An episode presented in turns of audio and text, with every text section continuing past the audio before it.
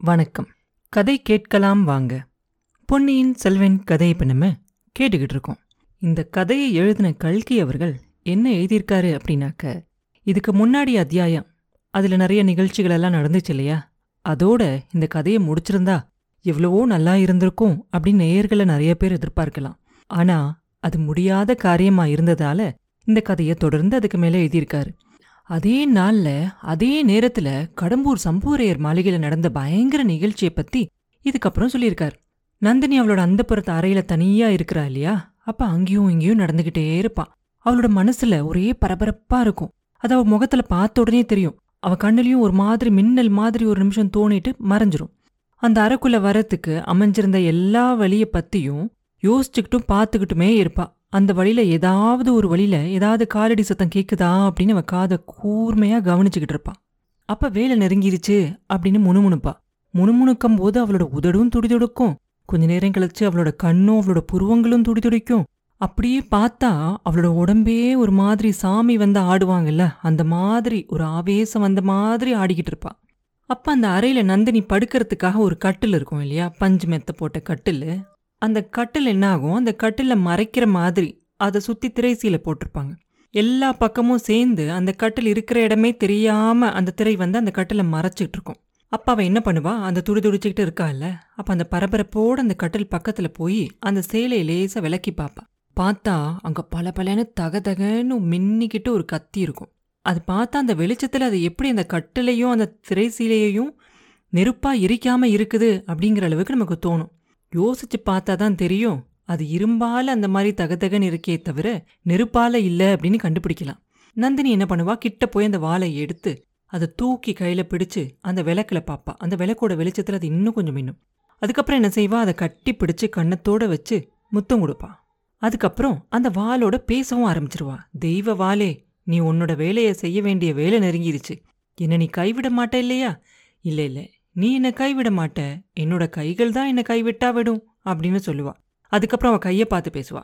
கைகளே நீங்க உறுதியா இருப்பீங்க தானே? சிச்சி இப்பயே இப்படி நடுங்குறீங்களே சமயம் வரும்போது என்ன செய்வீங்க? ஆமா ஆமா. உங்களை நம்புறதுல பயனில்ல வேற ரெண்டு கைகளை இன்னைக்கு நான் சம்பாதிச்சுக்க வேண்டியதுதான் அப்படின்பா திடீர்னு நந்தினியோட உடம்பு முழுசு ஒரு நிமிஷம் அப்படியே சிலுத்து போகும். அப்படியே வெறி வந்த மாதிரி இருக்கும் அவ கண்ணெல்லாம் பார்த்தா. அந்த வெறி பிடிச்ச கண்களால அப்படியே மேல அண்ணாந்து பாப்பா. பார்த்துக்கிட்டு ஆஹா நீ வந்துட்டியா? வா வா. சரியான நேரத்துல தான் வந்திருக்க. என் அன்பே என் அரசே வா. வீரபாண்டியன் தலையே என் கூரை ஓரத்திலேயே இருக்க. இறங்கி வா. இங்க யாரும் இல்ல. நான் மட்டும்தான் இருக்கேன். ஏன் இப்படி முழிச்சு முழிச்சு பார்த்துக்கிட்டு இருக்க?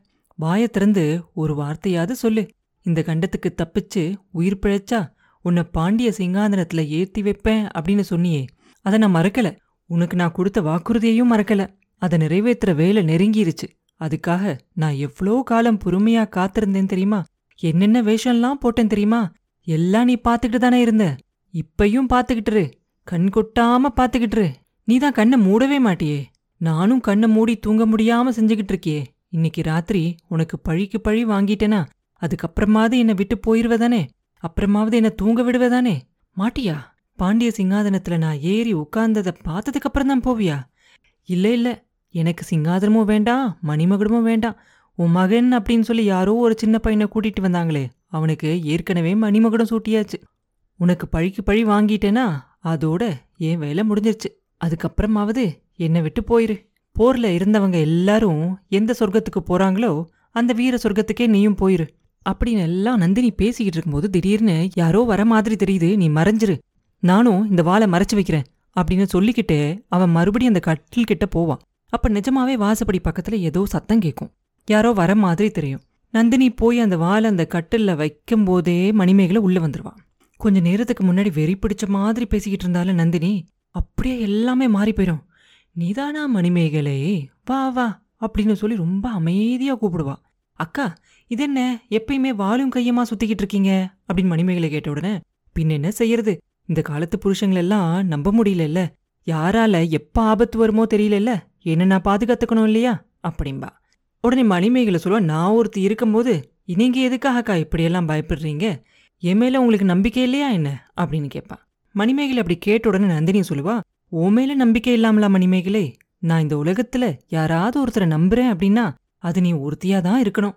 ஆனா உன் கூட பிறந்த சகோதரனுக்கு எதிரா உன்னால என்ன செய்ய முடியும்? அப்படின்னு நந்தினி கேட்ட உடனே மணிமேகலை சொல்லுவா அக்கா எனக்கு கூட பிறந்த சகோதரனே இல்ல. அப்படின்னு நான் முடிவே கட்டிட்டேன் அப்படிம்பா. உடனே நந்தினி ஏன் இப்படி சொல்ற? அவன் என்ன செஞ்சான் உனக்கு? அப்படின்னு கேட்ட உடனே மணிமேகலை சொல்லுவா இல்லக்கா சகோதரனாவது சகோதரியாவது. அந்த உறவெல்லாம் வெறும் பிரம்ம அப்படின்னு எனக்கு தோணுதுக்கா. கந்தன்மாறன் என்னோட விருப்பத்துக்கு எதிரா அவனோட சௌரியத்துக்காக என்னை வற்புறுத்தி கல்யாணம் பண்ணி கொடுக்கலாம் அப்படின்னு பார்க்குறான் உண்மையான சகோதரனா இருந்தா இந்த மாதிரிலாம் செய்வானா? அப்படின்னு மணிமேகலை கேட்ட உடனே நந்தினி சொல்லுவா உன்னோட நல்லதுக்காக தானே அவன் அப்படிலாம் செய்கிறான் அவனோட தங்கச்சியும் சோழ சாம்ராஜ்யத்தோட பட்ட மகிழ்ச்சி ஆகணும் அப்படிங்கிற ஆசை அவனுக்கு இருக்காதா? அப்படின்லாம் எடுத்து சொல்லுவான் அப்ப மணிமேகலை உடனே சொல்லுவா இல்லவே இல்லக்கா நான் தஞ்சாவூர் ராணியானா? இவன் முதன் மந்திரி ஆகலாம் அப்படின்னு பாக்குறான். அப்படி இல்லனா பழுவேட்டரையர் மாதிரி தனாதிகாரி ஆகலாம் அப்படிங்கிற ஆசைதான் அக்கா. வேற எந்த காரணமும் இல்லை. அப்படின்னு சொல்லிட்டு மணிமேகலை வேற ஏதோ சொல்றதுக்கு தயங்குவான். அப்ப நந்தினி சொல்லுவா என்கிட்ட சொல்றதுக்கு உனக்கு என்ன மணிமேகலை தயக்கமா இருக்கு? எதுவா இருந்தாலும் உன் மனசுல இருக்கிறத அப்படியே சொல்லு அப்படின்பா மணிமேகலை உடனே சொல்லுவா அக்கா அதை பற்றி சந்தேகம் இல்லை. உங்ககிட்ட சொல்லாமல் நான் வேற யார்கிட்ட போய் சொல்ல போகிறேன் இந்த உலகத்திலேயே நான் அன்பு வச்சிருக்கிறது ரெண்டே ரெண்டு பேர் மேலே தான். ஒருத்தர் நீங்க அப்படின்னு சொல்லிட்டு நிறுத்துவா.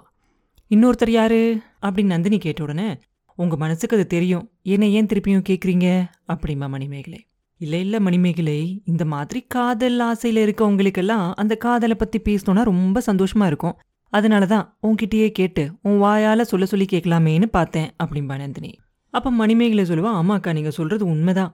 என்னோட ரகசியத்தெல்லாம் உங்ககிட்ட தான் நான் சொல்லியிருக்கேன். ஆனால் இப்போ நான் உங்ககிட்ட அவசரமாக வந்தது வேற ஒரு செய்தியை சொல்கிறதுக்காக ரொம்ப கவலையான செய்தியக்கா அப்படிம்பா. நந்தினிக்கு ஒரு நிமிஷம் ஆஹா இது என்னது இது? இவ்வளோ நாளாக வேலை வந்துருச்சு வேலை வந்துருச்சு அப்படின்னு பார்த்து இன்னைக்கு நேரமெல்லாம் கூடி வந்திருக்க நேரத்தில் இப்படி ஏதோ வந்து சொல்ல போறாளே இந்த பொண்ணு அப்படின்னு ஒரு பதட்டத்தோட என்ன என்ன? அப்படின்னு கேட்பா அவளோட குரல்ல ஒரு பயம் கூட தெரியும். அப்ப மணிமேகலை சொல்லுவா அக்கா தனாதிகாரி பழுவேட்டரையர் இன்னும் தஞ்சாவூருக்கு போய் சேரலையா?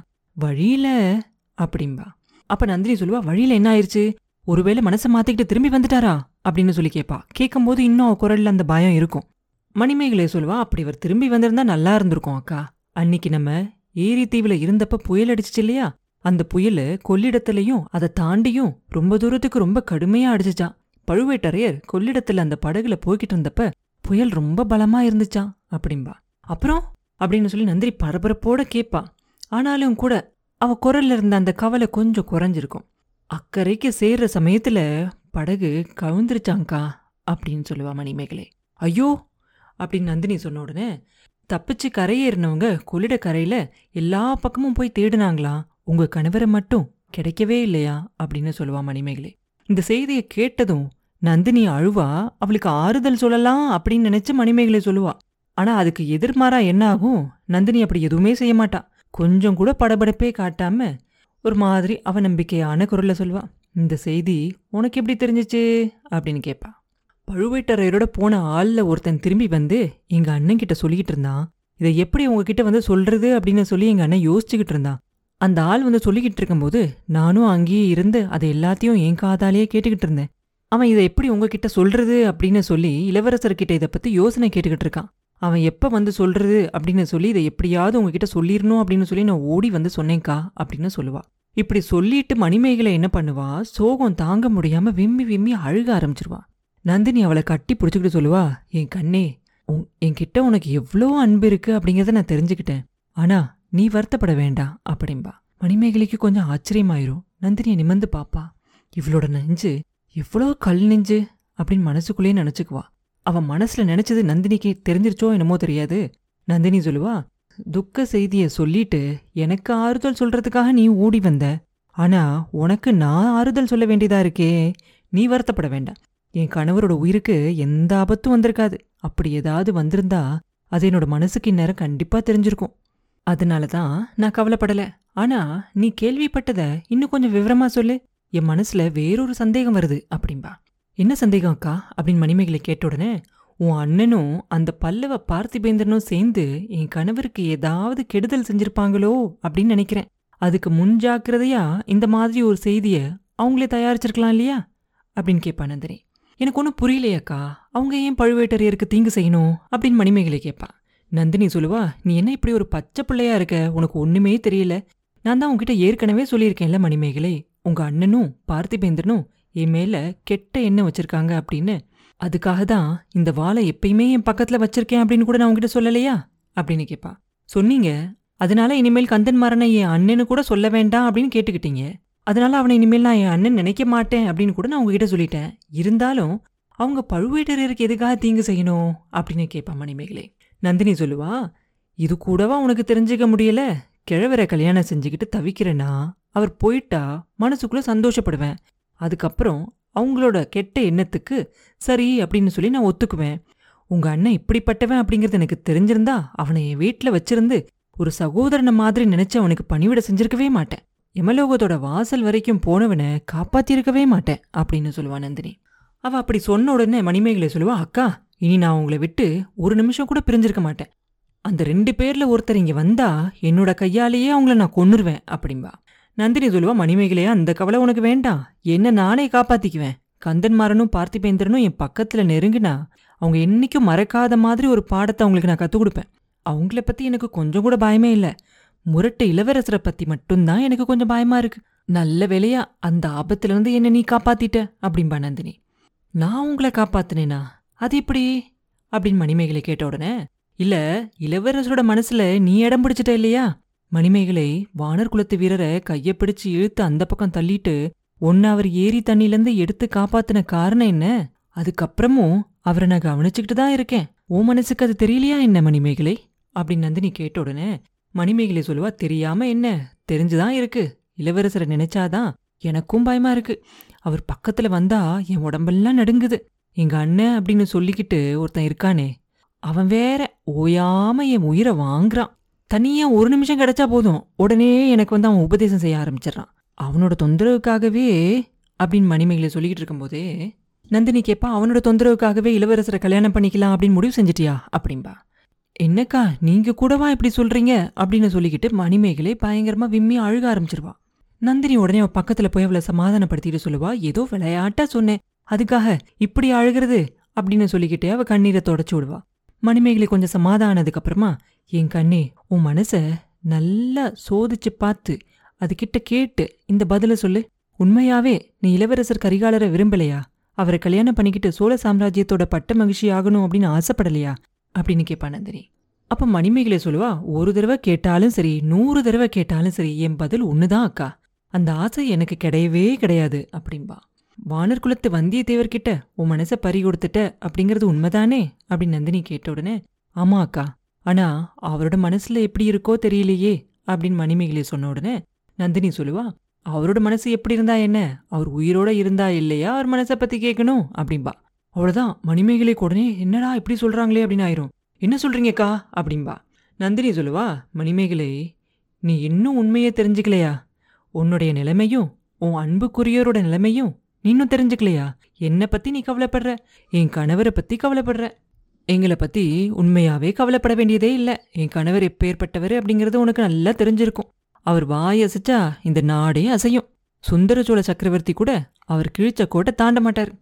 அவரோட சொந்த பிள்ளைகள் வந்து சொன்னா கூட பழுவேட்டரையர் சொல்லதான் அவர் கேட்பார் இங்க இருக்கிற உங்க அண்ணனும் இந்த பார்த்திபேந்திர பல்லவனும் வேணும்னா அவரை பத்தி கேலி பண்ணி பேசலாம். ஆனா அவர் மூச்சு விட்டா உங்க அண்ணனையும் பார்த்திபேந்திரனையும் மாதிரி நூறு வாலிபர்கள் அப்படி மல்லாந்து விழுவாங்க. அதனால பழுவேட்டரையருக்கு யாரும் எந்த தீங்கும் செய்ய முடியாது. என் கண்ணே என்ன காப்பாத்திக்கவும் எனக்கு தெரியும். இதை எல்லாத்தையும் விட எத்தனையோ இக்கட்டான நிலைமையிலிருந்து என்ன நான் காப்பாத்திக்கிட்டு இருக்கேன். உண்மையாவே இப்ப நான் கவலைப்படுறதெல்லாம் உன்னை பத்தி தான் இந்த பெண் நம்ம மேல எவ்வளோ அன்பு வச்சிருக்காளே. இவளுக்கு ஒன்னும் நேராம இருக்கணுமே அப்படின்னு தான் கவலைப்படுறேன். நீ இந்த அறைக்குள்ள கொஞ்ச நேரத்துக்கு முன்னாடி வரும்போது கூட உன்னை பத்தி தான் நான் யோசிச்சுக்கிட்டு இருந்தேன் அப்படிம்பா நந்தினி. மணிமேகலைக்கு ஒண்ணுமே புரியாது. என்னக்கா சொல்றீங்க? எனக்கு ஒண்ணுமே புரியலையே. அப்படி என்ன ஆபத்து வந்துரும்? அப்படின்னு கேப். அப்பாவி பெண்ணா இருக்கியே நீனு. பிடிக்காத ஒருத்தருக்கு கல்யாணம் பண்ணிக்கிறது காட்டிலையும் ஒரு பொண்ணுக்கு வேற என்ன ஆபத்தான விஷயம் இருக்க முடியும்? அப்படின்னு நந்தினி கேட்ட உடனே அது ஒரு நாளும் நடக்காத காரியம்க்கா. அதுக்கு நான் சம்மதிக்கவே மாட்டேன் அப்படின்பா நந்தினி சொல்லுவா பெண்களோட சம்மதத்தை கேட்டுதான் இந்த கல்யாணம் எல்லாம் நடக்குதா என்ன? சிற்றரசர்களோட பெண்கள் எல்லாம் இந்த மாதிரி சக்கரவர்த்தியோட பசங்களை கல்யாணம் பண்ணிக்கணும் அப்படின்னாக்க அந்த பெண்ணோட சம்மதத்தை கேட்டு யாரும் செய்ய போறதில்லையே? அப்படின்னு சொன்ன உடனே மணிமேகலை சொல்லுவா நான் ஒரு நாள் இதுக்கு சம்மதிக்க மாட்டேன். அப்படியே என்னை கொண்டுகிட்டு போய் இளவரசர் முன்னாடி நிறுத்தினாங்கன்னா அவர்கிட்டயே நான் சொல்லிடுவேன் எனக்கு உங்களை கல்யாணம் பண்ணிக்க விருப்பம் இல்லை. நான் உங்களோட சிநேகிதரை தான் விரும்புறேன் அப்படின்னு நேராக சொல்லிடுவேன் அப்படின்பா அப்ப நந்தினி சொல்லுவா நீ இதை அவங்ககிட்ட போய் சொல்ல வேண்டியதே இல்லை. அவங்களுக்கு இதெல்லாம் ஏற்கனவே தெரிஞ்சுதான் இருக்கு அப்படின்பா தெரிஞ்சிருந்தா அவங்க எதுக்காக என்னை கட்டாயப்படுத்துவாங்க? அப்படி அதிகமாக என்னை கட்டாயப்படுத்தினா இதோ நானும் ஒரு கத்தி வச்சுருக்கேன்க்கா அப்படின்னு சொல்லிக்கிட்டே மணிமேகலை என்ன பண்ணுவா? அவள் இடுப்புலேருந்து ஒரு கத்தியை எடுத்து காட்டுவா. அப்போ நந்தினி சொல்லுவா என் கண்ணே உன்னோட அப்பாவித்தனத்தை பார்த்து எனக்கு ஒரு பக்கம் அழுகையா வருது இன்னொரு பக்கம் சிரிப்பா வருது. என்ன சொல்றது? அப்படின்னு சொல்லுவா நந்தினி. உடனே மணிமேகலை கேட்பா அப்படி நான் என்னக்கா உளறிட்டேன்? அப்படின்பா நந்தினி சொல்லுவா உன்னை யாரோ வட்புறத்தை போற மாதிரி நினச்சிக்கிட்டு நினைச்சுக்கிட்டு இருக்க. உன்னோட சம்மதத்தை கேட்பாங்க அப்படின்னு நினைச்சுக்கிட்டு இருக்க. அப்படி ஒண்ணுமே அவங்க செய்ய போகிறதில்ல நீ இளவரசரை கல்யாணம் பண்ணிக்கலனா அதுக்கு தடையா இருக்க காரணத்தை அவங்க நீக்கிற போறாங்க அப்படின்பா மணிமேகலைக்கு அப்பயும் புரியாது என்ன சொல்றீங்க? அப்படின்னு கேட்பா நீ யார்கிட்ட உன்னோட மனசை பறி கொடுத்துருக்கியோ அவரோட உயிருக்கு ஆபத்து நெருங்கிக்கிட்டு இருக்கு அப்படின்னு சொல்றேன் அப்படிம்பா நந்தினி. ஐயோ! அப்படிம்பா மணிமேகலை. அப்ப நந்தினி இன்னும் கொஞ்சம் ஏத்தி விடுவா. உங்க அண்ணன் ஏற்கனவே அவன் மேல ரொம்ப கோவமா இருக்கான். இந்த அரண்மனையில கொஞ்ச நாளைக்கு முன்னாடி சிற்றரசர்கள் எல்லாம் கூடி சதி ஆலோசனை செஞ்சாங்க இல்லையா? அதை பத்தி அவன் இளவரசர்கிட்ட சொல்லி கொடுத்துட்டான் அப்படின்னு அவன் மேல கோவம். அது மட்டும் இல்லாம அவன் முதுகில் குத்தி கொலை செய்ய முயற்சி செஞ்சான் அப்படின்னு வேற ஒரு குற்றம் சொல்றான். வேறொரு காரணத்தால பார்த்திபேந்திரனுக்கும் உன் காதலன் மேல பயங்கர கோபம் இருக்கு அப்படின்பா நந்தினி. அப்ப மணிமேகலை கேப்பா இவங்களோட கோபம் எல்லாம் அவர் என்ன செஞ்சிரும் அக்கா? அவர் தான் சுத்த வீரராச்சே அப்படின்பா சுத்த வீரரா இருந்தா என்ன? திடீர்னு கொலகாரங்கள்லாம் சுற்றி சுத்தி வந்திருக்கும் போது அவர் கையில எந்த ஆயுதமுமே இல்லாம நடுவுல மாட்டிக்கிட்டா அவரால் என்ன செய்ய முடியும்? அப்படின்னு கேட்பா நந்தினி.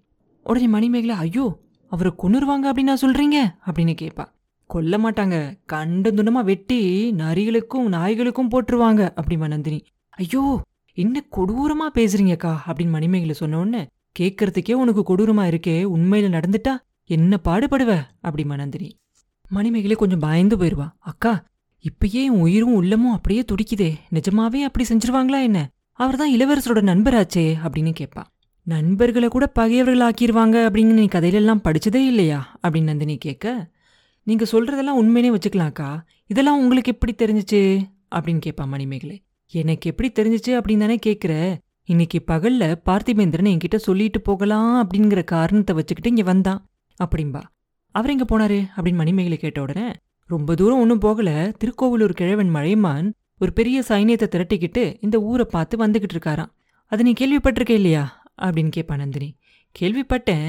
அது என்னத்துக்காக? அப்படின்னு எனக்கு கொஞ்சம் ஆச்சரியமா கூட இருந்துச்சு அப்படிம்பா மணிமேகலை. நந்தினி சொல்லுவா அதுவும் உன்னோட காரணமாக தான் இன்னைக்கு மத்தியானம் இளவரசர் அதை பற்றி சொன்னாராம். மணிமேகலையை எனக்கு கல்யாணம் செஞ்சு கொடுக்கலனாக்க மலையமான் சைனியம் வந்த உடனே இந்த கோட்டை அரண்மனை எல்லாத்தையும் தகர்த்து தரைமட்டமாக்கிற போறேன் அப்படின்னு சொன்னாராம். அப்பதான் உங்க அண்ணன் அதுக்கு தடையா இருக்கிறது நாங்க இல்ல உங்க சிநேகிதன் வந்தியத்தேவன் தான் அப்படின்னு சொன்னானாம். அந்த தடையை நீக்க உங்களால் முடியாதா? அப்படின்னு இளவரசர் கேட்டாராம்.